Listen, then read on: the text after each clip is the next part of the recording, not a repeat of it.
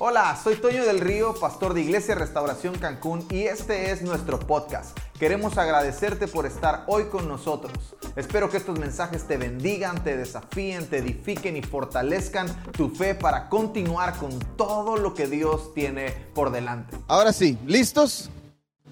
Quiero compartir con usted el tercer mensaje de la serie Hasta que Él vuelva. No habíamos tenido oportunidad de compartir en un último domingo del mes, en, por circunstancias habíamos estado fuera, pero hoy ya es el tercer mensaje de hasta que Él vuelva. Y quiero hablar de otro paradigma como los dos anteriores. Ya hablamos de si esperamos a un ladrón o a un esposo. Ya, esperamos, ya hablamos también acerca de... ¿Alguien se acuerda de qué más hablamos? Hablamos acerca del rapto, si es un secuestro o es una graduación. Y hoy quiero hablar de uno de los libros más controversiales de todas las escrituras, y es el libro de Apocalipsis. Y el, el tema de hoy se llama Apocalipsis, un libro de amor o de terror. Recuerdo que cuando llegué a los pies de Jesús y a la iglesia, había un grupo de personas que sobre ellos siempre estaba una broma común.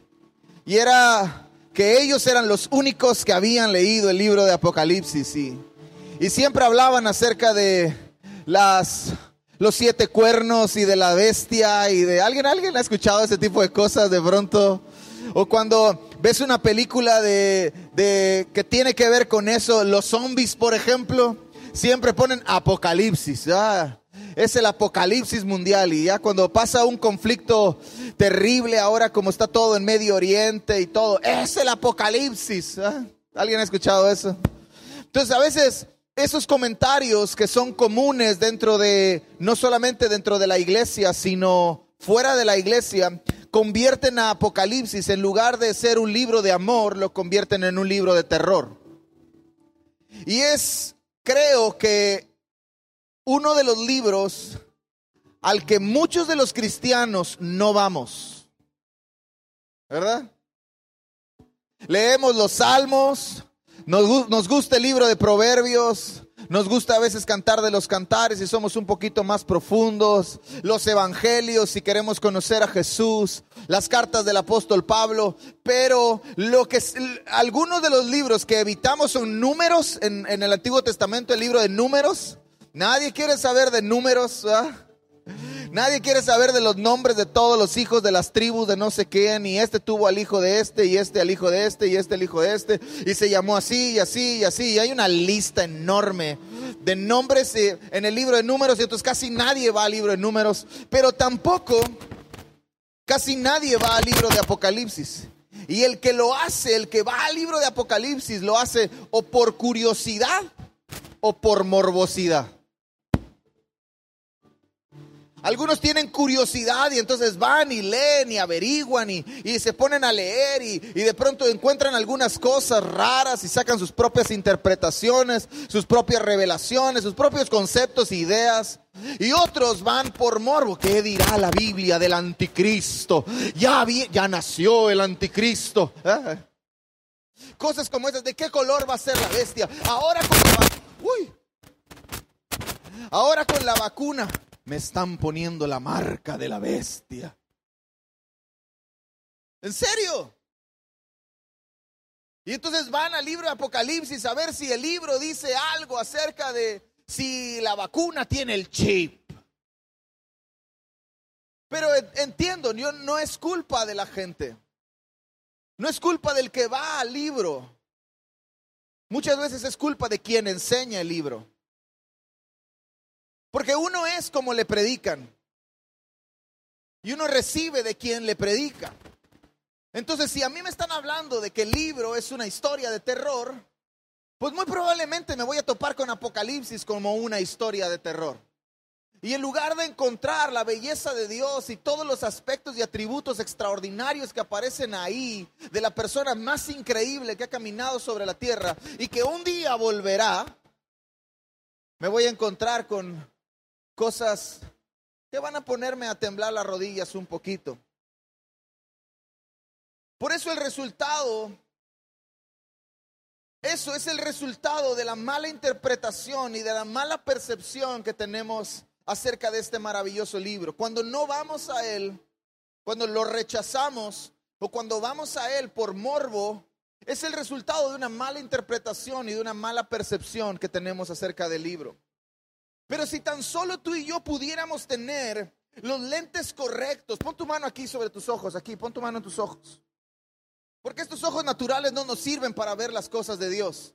Tú y yo necesitamos tener nuestros sentidos espirituales ejercitados por el discernimiento. Entonces creo con todo mi corazón que Dios está abriendo tus ojos espirituales. Vamos, pon tu mano aquí en tus ojos espirituales, aquí en tus ojos. Y yo quiero orar, Padre, en el nombre de Jesús. Abre nuestros ojos espirituales. Déjanos usar los lentes correctos para ver lo que tú quieres que veamos en este maravilloso libro. En el nombre de Jesús que podamos disfrutar. Ese es, lo, increíble de tener los lentes correctos a leer las escrituras, es que podemos disfrutar todo lo que está en ellas.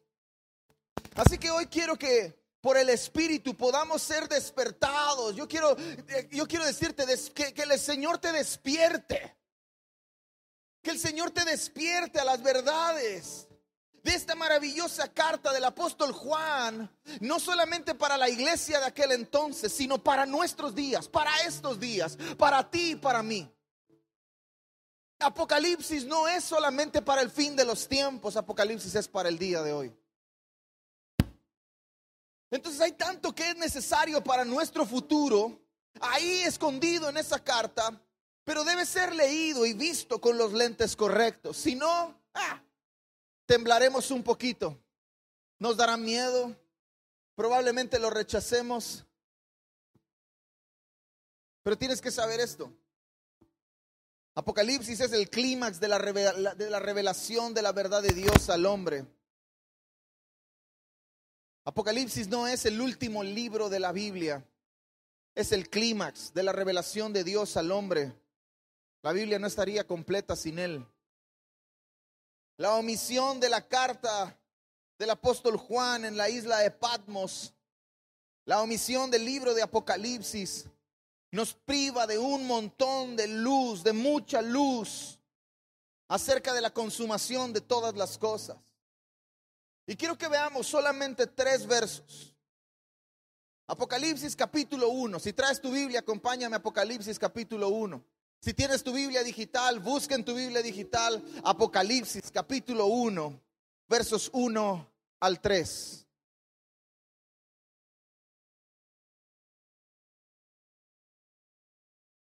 Y por ahí dicen que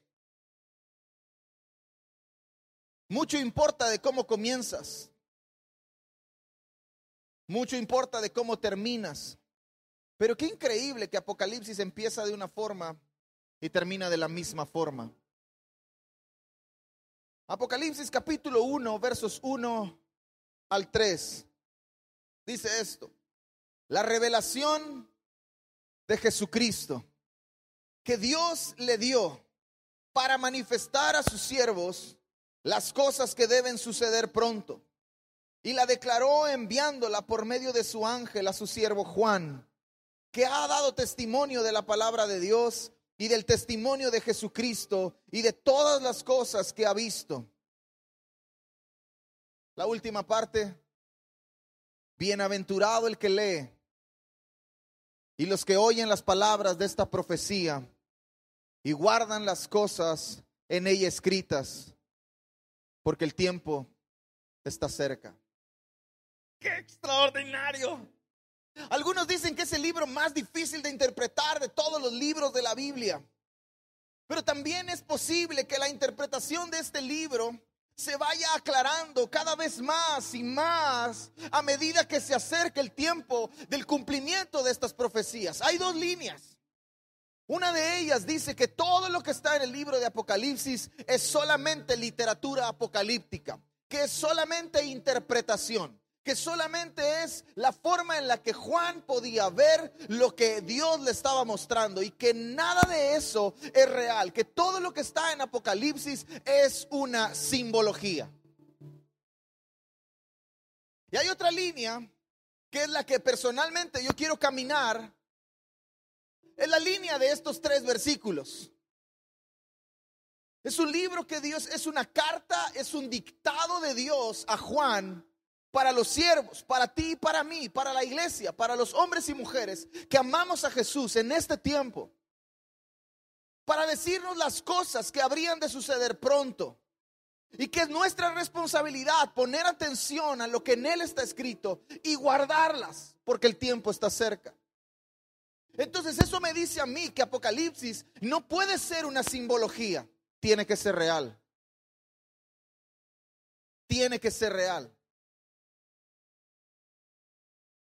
Es que Trump es el, es el anticristo.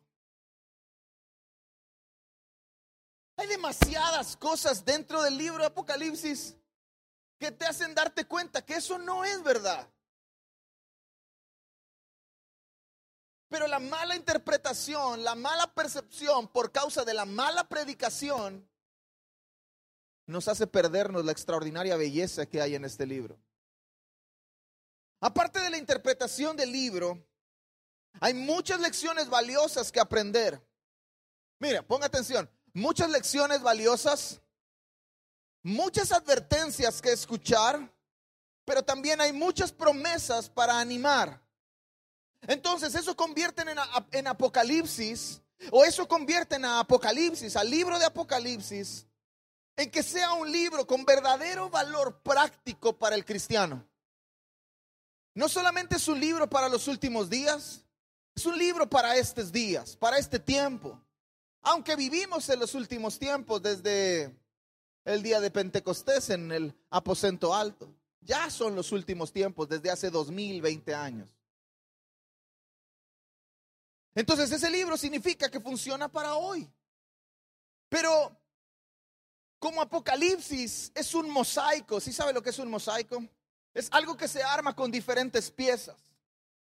Entonces como Apocalipsis es un mosaico de profecías y símbolos, de cosas que sucedieron y que aún están por suceder, que están sucediendo, entonces Apocalipsis no puede ser leído independientemente de algunos otros profetas.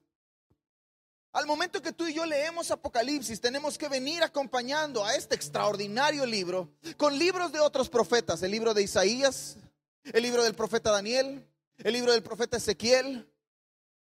Son libros que tienen que acompañarnos, el libro de Zacarías, tiene que venir acompañando nuestra lectura, porque si te das cuenta, todo lo que está anunciado por los profetas, Daniel, Isaías, Zacarías, Ezequiel, luego aparece en el libro de Apocalipsis. ¿Cómo es posible si Isaías vivía 600 años antes de que Jesús naciera y Apocalipsis es escrito 80 años después de que Jesús muere? ¿Cómo es posible que tengan concordancia? Entonces no puede, no puede ser leído independiente, independientemente de todos estos profetas. Entonces, de, la, de las primeras cosas que quiero resaltar para comenzar a graduar los lentes, ¿alguien ha ido a que le ponga, le gradúen los lentes? Te ponen una cosa y empiezan a moverle y te dicen, ¿ves bien? Pues hay más o menos. Y luego te ponen otra cosa y así, mejor. Y así, ahí, ahí déjale. Entonces quiero comenzar la graduación de los lentes correctos para ver Apocalipsis. Y la primera cosa que quiero decir está en la primera parte del verso número uno. La revelación de Jesucristo. La revelación de Jesucristo. Creo que es muy bueno leer los evangelios. Si tú estás en un grupo conexión, estamos haciendo un estudio desde hace varias semanas. Comenzamos con el libro de Lucas, ahora estamos en el libro de Marcos, estamos próximos a comenzar otro, otro evangelio. Entonces es muy bueno conocer a Jesús a través de los evangelios. Pero Él no solamente debe ser conocido. Levante su mano derecha, levante su mano derecha.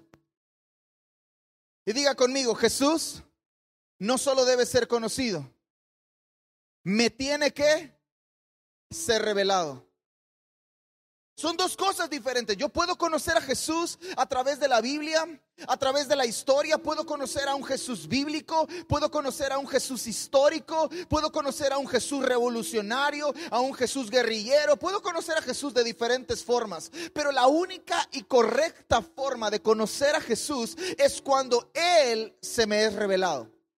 Cuando literalmente el velo es corrido y ahora puedo ver. Por ejemplo, si usted voltea para atrás, va a ver unas cortinas azules y detrás de eso solamente los que han corrido el velo saben lo que hay.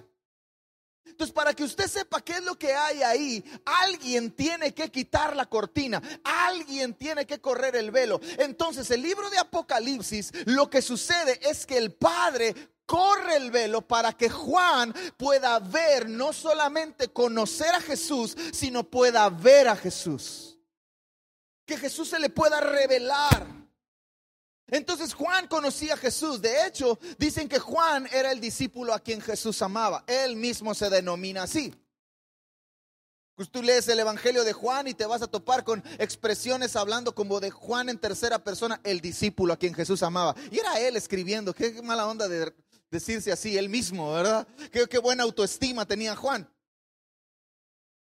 Pero Juan conocía a Jesús, probablemente tenía un montón de confianza en Jesús porque se recuesta en el pecho y hace preguntas que nadie más hace. Pero ahora en Patmos, en medio de una isla desierta, en medio de, una, de un calabozo, en medio de estar cautivo por causa de la predicación del Evangelio, Jesucristo ya no solamente es el Jesús que había caminado con ellos, había multiplicado la comida, había resucitado muertos, había caminado sobre las aguas. Jesús ya no era solamente el que había ido a la cruz y había estado en una tumba por tres días y luego había resucitado. Ahora Jesús era el Hijo de Dios sentado a la diestra del Padre y el Padre mismo le corre el velo a Juan para que Juan pueda no solamente conocer a Jesús, sino la revelación de aquel que era, del que es y del que ha de venir, entre en el corazón y la vida de Juan cambie para siempre. Eso es Apocalipsis. Entonces yo no solamente tengo que preocuparme por conocer a Jesús. Mi oración a partir de este momento tiene que ser, Padre, revélame a Jesús. Quiero verlo. Quiero saber de Él.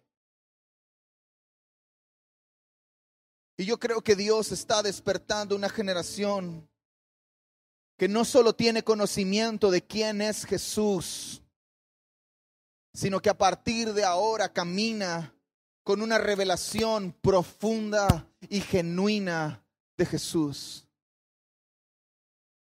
Que a partir de estos días, mientras tú ores, mientras leas las escrituras, a partir de estos días, que el Padre corre el velo sobre tus ojos para que pueda ser revelado aquel que era, aquel que es y aquel que ha de volver. ¿Cómo puede ser un libro de terror entonces? Si comienza diciendo que este es el descubrimiento del tesoro del misterio, porque eso es revelación. Revelación es cuando un misterio es descubierto. Algo que estaba escondido ahora se deja ver. El Padre destapa la botella, abre el cofre. La revelación es el cofre donde está escondido un misterio. Entonces la revelación de Jesucristo es el Padre abriendo el cofre para que tú y yo podamos encontrarnos con la persona más extraordinaria que ha caminado sobre esta tierra. Entonces, ¿cómo Apocalipsis puede ser considerado como un libro de terror, como pura literatura apocalíptica, como algo simbólico, si tiene escondido al hombre más increíble del universo? Jamás podrá ser un libro de terror. Solo en el capítulo 1, escúcheme bien, solo en el capítulo 1 del libro de Apocalipsis, tú y yo podemos encontrar aspectos de Jesús que no están en ningún otro libro de la Biblia. Solo en el capítulo 1, tú y yo podemos encontrar mínimo 18 aspectos que no están en ningún otro libro de la Biblia. Y en los 22 capítulos del libro de Apocalipsis, tú y yo podemos encontrar más de 100 aspectos y cualidades de Jesús. ¿Por qué? ¿Por qué podemos ver a Jesús de una forma que ningún otro libro lo describe? ¿Por qué podemos encontrar en Apocalipsis cosas acerca de Jesús que en ningún otro libro podemos encontrar? Por la segunda parte del verso 1. La revelación de Jesucristo. ¿Alguien está ahí? ¿Alguien está ahí? ¿Qué sigue diciendo? Que Dios le dio. Entonces la revelación no es mía. Oh, tengo mucha revelación. ¿Cuánta revelación tiene este hermano? La revelación no es mía.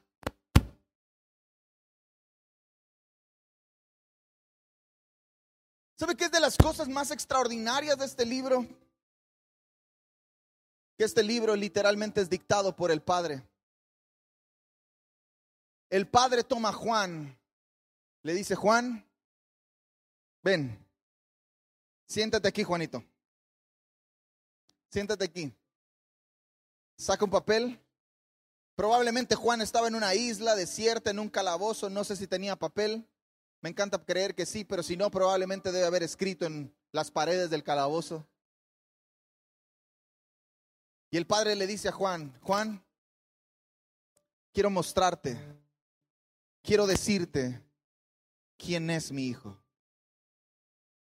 Entonces, lo asombroso de este libro es que no es solamente como los otros libros que son inspirados por Dios. Escúcheme bien, inspirados por Dios.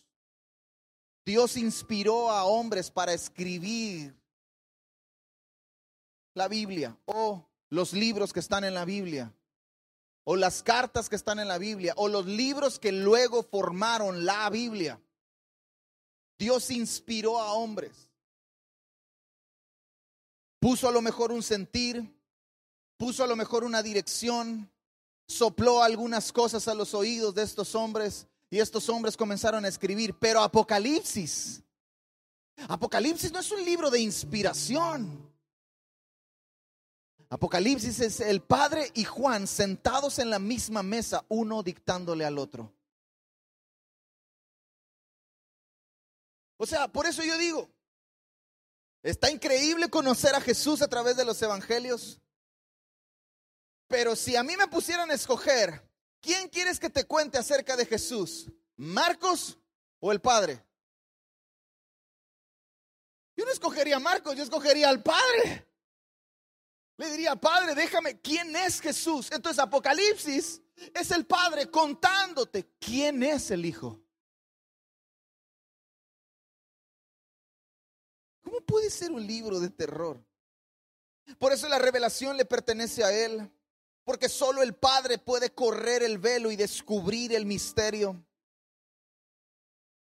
Y yo creo con todo mi corazón otra vez que Dios está despertando a una generación que va al lugar correcto de revelación. Y el lugar correcto de revelación no es YouTube. El lugar correcto de revelación no es tu amigo. El lugar correcto de revelación no es tu vecina. El lugar correcto de revelación es el Padre.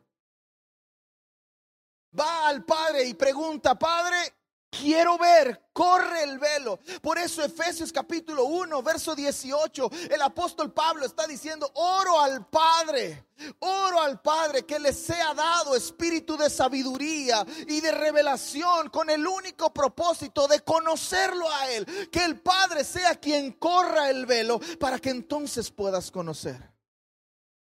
De Él procede la revelación, de él, él, es quien da la revelación. Yo puedo estar, revélame, revélame, revélame. Y, oh, aquí yo entiendo que esto quiere decir esto, y que esto dice esto, y que la traducción original dice esto. Ah, entonces dice esto. No, usted tiene que saber que la Biblia interpreta la Biblia. Tú y yo podemos sacar conjeturas y podemos sacar conclusiones y podemos sacar conceptos de lo que querramos y la Biblia puede ser usada para todo, ¿eh? La Biblia puede ser usada para robar, la Biblia puede ser usada para mentir, la Biblia puede ser usada para traicionar, la Biblia puede ser usada para manipular. El que busca encuentra.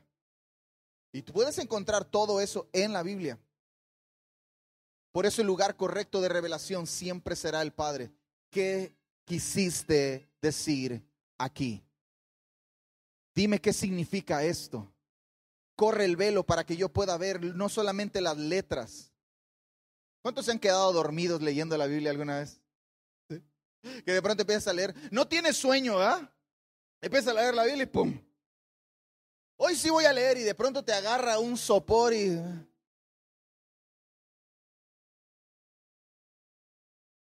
Que a partir de este momento, cuando tú y yo comencemos a leer la Biblia, cuando tomemos las escrituras en nuestras manos, antes de comenzar a leer, podamos decir, Padre, corre el velo, corre el velo.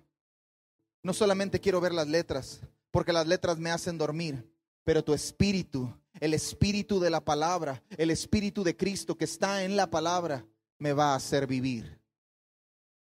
Déjame ver, déjame ver lo que está ahí, déjame ver lo que está detrás de las letras.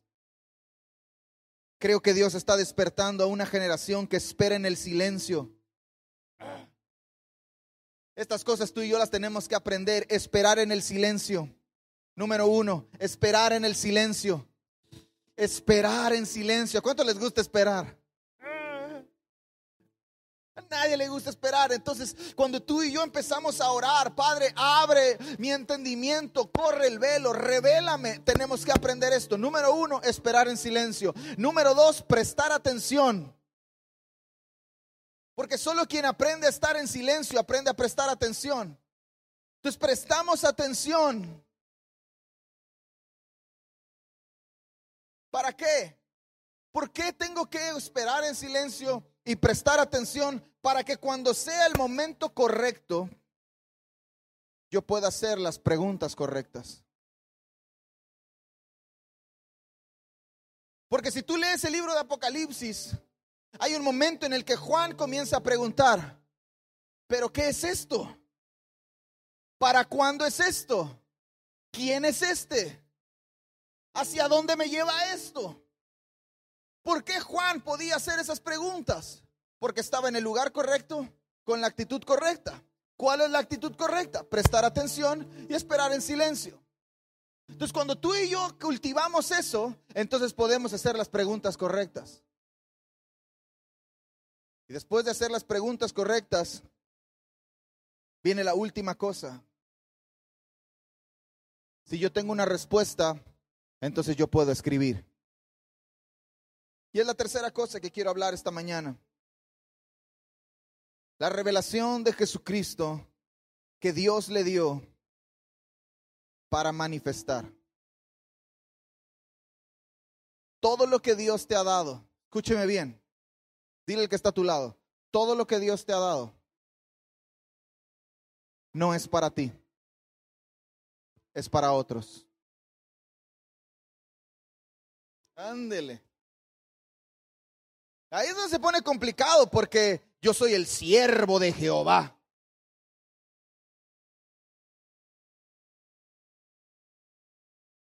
Es mi revelación. Soy el ungido de Jehová. Todo lo que tú y yo tenemos de parte de Dios no es para nosotros, es para otros.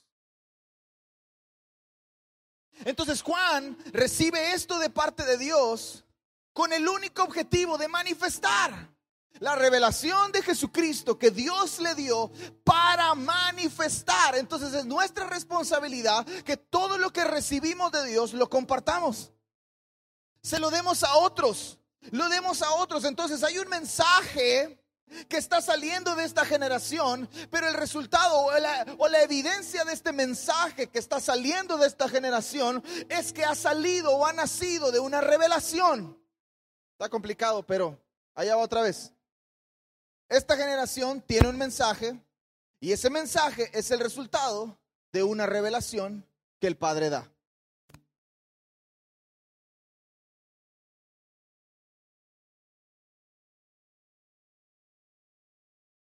Por eso el primer mensaje que prediqué aquí, no el primer mensaje de la primera vez que tuvimos reunión aquí, sino el primer mensaje que Dios me permitió predicar aquí, se llamó Una voz. Y si no lo has visto, está en YouTube y en Facebook. Porque yo creo con todo mi corazón Voy a dar mi vida por eso si es necesario. Pero yo creo con todo mi corazón que Dios está despertando a esta generación para convertirse en una voz. Que tiene algo que decir. No que siempre dice algo, ¿eh? Porque no siempre debes de decir algo, pero siempre debes de tener algo que decir. ¿Quién siempre tiene algo que decir? El que siempre está escuchando. El que siempre está prestando atención. El que está esperando en silencio. Y el que espera el momento correcto para comenzar a hablar. Para comenzar a hacer las preguntas correctas y para comenzar a escribir. Yo creo con todo mi corazón que esta generación se va a convertir en una voz que escucha al Padre, que recibe la revelación del Padre y que tiene un mensaje para decir, un mensaje para hablar, un mensaje para las naciones, un mensaje para el mundo, un mensaje para tu familia. Entonces, cuando tú y yo tenemos los lentes correctos para ver este maravilloso libro, todo cambia.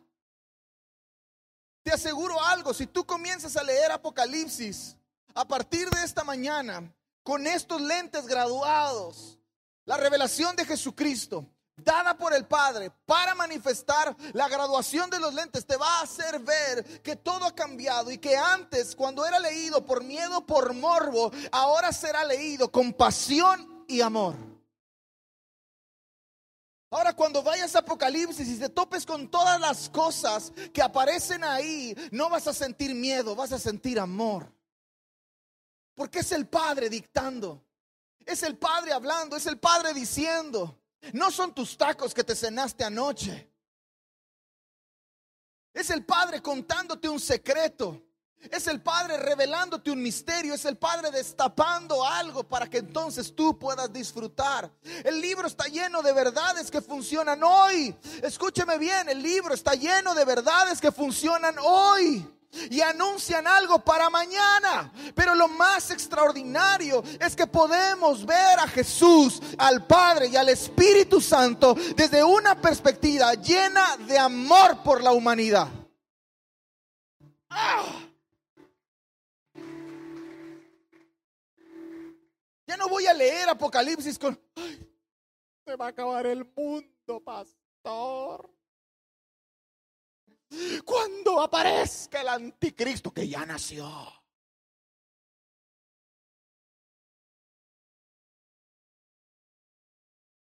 Cuando tú comiences a leer eso,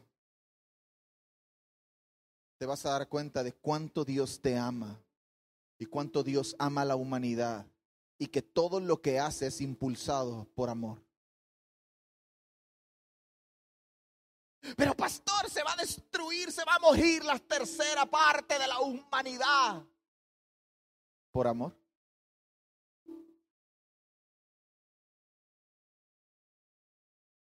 Otros piensan que el tema central de este libro es el anticristo, la destrucción de la tierra.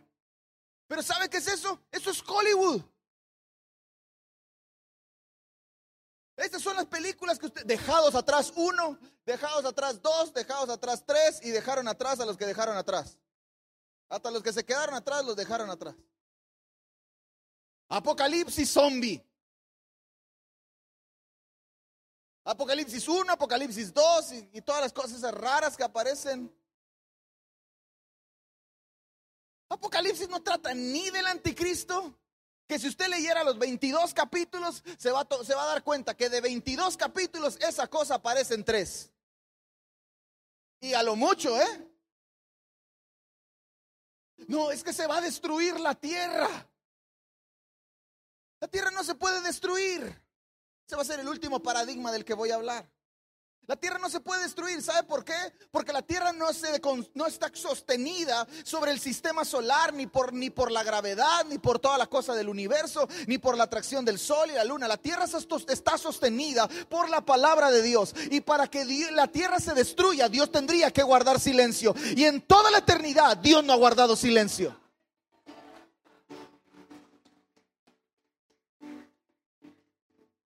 Es que va a caer una, un asteroide. Armagedón.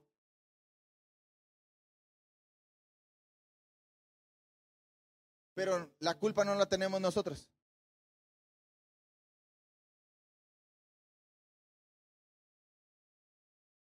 Entonces debes saber que el Padre revela el inicio de este personaje, del anticristo. Pero también revela su final.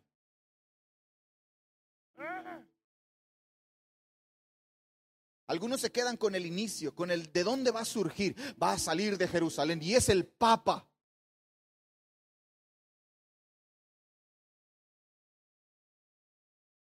No es el Papa. Probablemente sea primo del Papa, pero no es el Papa.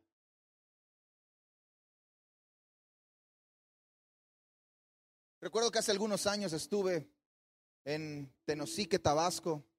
Fuimos a hacer misiones ahí con el quien va a ser nuestro invitado, con el quien es nuestro invitado para el Congreso de septiembre. Tiene que venir al Congreso de septiembre, eso va a estar. Y estábamos haciendo misiones con él ahí y alguien se acerca y me dice, pastor, en ese entonces yo no era pastor, y me dice, hermano, hermano, ¿ya escuchó la profecía? Le digo, ¿cuál profecía? La profecía del fin del mundo. Dije, a la torre, ¿tú ya tienen la profecía del fin del mundo? A ver, préstemela. Me dice, nada más, hermano, que le advierto, dura cuatro horas. Le digo, chispas. Cuatro horas. Le digo, póngame la parte más interesante.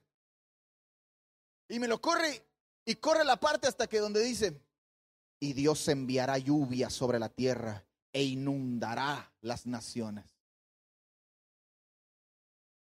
Entonces la iglesia que había escuchado esa profecía y que había creído eso, estaba construyendo el templo como cuatro o cinco metros sobre el nivel del mar, así una cosa así hacia arriba. Pero como se iba a inundar, entonces para que ellos no se inunden.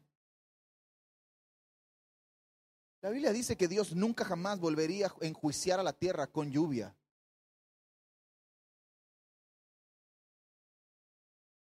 Entonces hay demasiadas cosas que creemos que son, pero que en realidad no son. Entonces el Padre en Apocalipsis revela el inicio de este personaje, el anticristo, pero también revela su final. No importa cuántos destrozos haga, no importa cuánto daño cause, no importa cuánta autoridad tenga, no importa cuántas naciones reúna a su favor, no importa cuánto poder gubernamental, económico, militar tenga a su favor. Su final es estar debajo de la planta de nuestro Señor Jesús. Entonces Apocalipsis revela el final, el inicio y el final. Y en medio de todo esto aparece el corazón del libro. ¿Quieres saber cuál es el corazón del libro? para darle curiosidad de leerlo.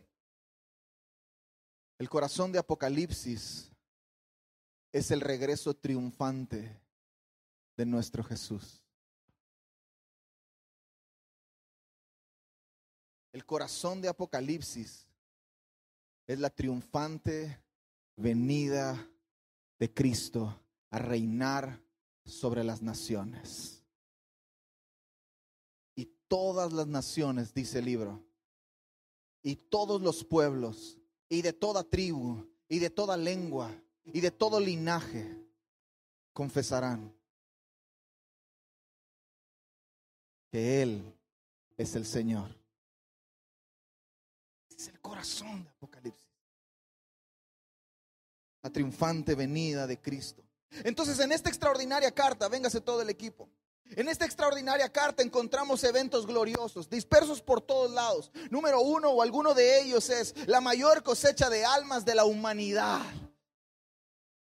El avivamiento por el que todos estamos orando, el avivamiento que todos estamos esperando y creyendo, está ahí. Está es en esos días también podemos encontrar los juicios de Dios. Siete copas, siete trompetas. Pero estos juicios no son para la destrucción total de la tierra. Los juicios no son para la destrucción total de la tierra, son para provocar adoración en todas las naciones de la tierra. Todas las naciones por causa de los juicios que Dios está enviando sobre la tierra por amor van a terminar en adoración. Van a terminar en esa canción que estábamos cantando hace un rato. Ángeles y santos se postran delante de ti y arrojan sus coronas y se rinden a tus pies. Y día y noche suba incienso. Y esa canción que estábamos cantando es Apocalipsis. Eso es lo que va a suceder. Habrá también un mover poderoso de intercesión, de oración, de adoración. Y los que están conectados al Padre, los que están recibiendo la revelación del Padre, van a terminar convirtiéndose en hombres y mujeres de intercesión. Hombres y mujeres que se paran a la brecha y cueste lo que cueste, están orando. Hombres y mujeres que pagan el precio de orar 24 horas, 7 días a la semana, todo el tiempo, que son capaces, como vimos en nuestra lección de grupos conexión, de negarse a sí mismos, de tomar su cruz y de seguir a Jesús, pase lo que pase, cueste lo que cueste, sufra quien sufra. Le guste a quien le guste. Y eso es adoración. También habrá una actividad profética sin precedentes. El testimonio de Jesús es el espíritu de la profecía. Habrá un mover profético un espíritu profético sobre la iglesia, sobre hombres y mujeres conectados al Padre. No estoy diciendo que van a ser profetas, escúcheme bien. No estoy diciendo que van a funcionar dentro del oficio profético, pero sí que van a caminar bajo una unción y un mover profético. Fluirán en el don profético. Algunos sí se levantarán como ministerios proféticos, pero espero que se dejen entrenar. Pero habrá un mover y un espíritu y una actividad profética sin precedentes. Y lo que dice Isaías capítulo 60, oscuridad cubrirá la tierra, tinieblas cubrirá la tierra y oscuridad cubrirá las naciones, mas sobre ti será vista mi gloria. ¿Sabe qué significa eso? Que habrá un mover de milagros señales. Prepárate para ver señales en los cielos y prodigios en la tierra. Milagros como nunca antes los hemos visto. Milagros como nunca antes has operado en ellos. ¿Alguien, alguien quiere vivir en milagros? Una vida de milagros. Prepárate porque eso, eso es la promesa para nosotros. Cuando el mundo se ponga más complicado, cuando las cosas se empeoren, cuando el destino de la tierra empiece a meterse bajo una densa oscuridad, gloria cubrirá la iglesia. Poder y gracia cubrirá la iglesia. Milagros y señales se van a levantar a favor de la iglesia. Dios extenderá su mano para hacer cosas que nunca antes hemos visto.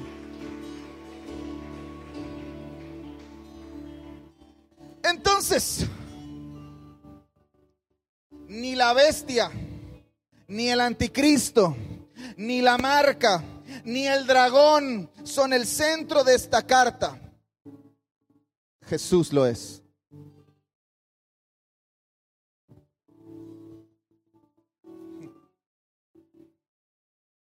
Ni la bestia, ni el anticristo, ni la marca, ni el dragón ni los siete cuernos, ni las siete trompetas, ni las siete copas, ni la piedra que va a caer sobre la tierra, ni el valle de Armagedón, nada de eso, aunque está ahí, nada de eso es el centro de Apocalipsis. El centro de Apocalipsis se llama Jesucristo, el Hijo de Dios. Él es el centro de Apocalipsis. Y Él es a quien el Padre quiere revelar.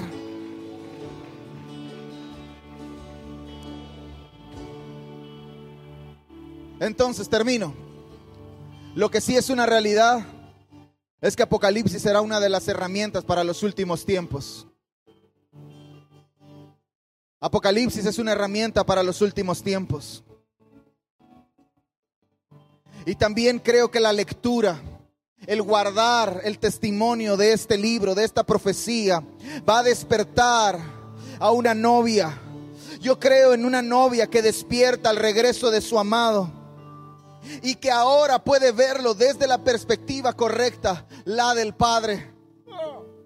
No necesitarás ser un teólogo, escúchame bien, no necesitarás ser un teólogo ni un doctor en las escrituras para leer el libro de Apocalipsis. Lo único que necesitarás para leer este libro y recibir todo lo que está en este libro será un corazón enamorado y deseoso de conocer a Jesús. Si tú tienes ganas y hambre de conocer a la persona más increíble, Dios te lo va a revelar. El Padre correrá el velo y te va a dejar ver al hombre más glorioso que el universo ha conocido. Aquel que era, aquel que es en este momento y aquel que un día vendrá para sentarse por rey sobre las naciones de la tierra. Y toda rodilla se doblará ante él. Todo poder, todo principado, todo dominio se rendirá, arrojarán sus coronas delante de él y dirán, tú eres el santo de santos, el digno de digno, el, el Señor de los señores de la tierra.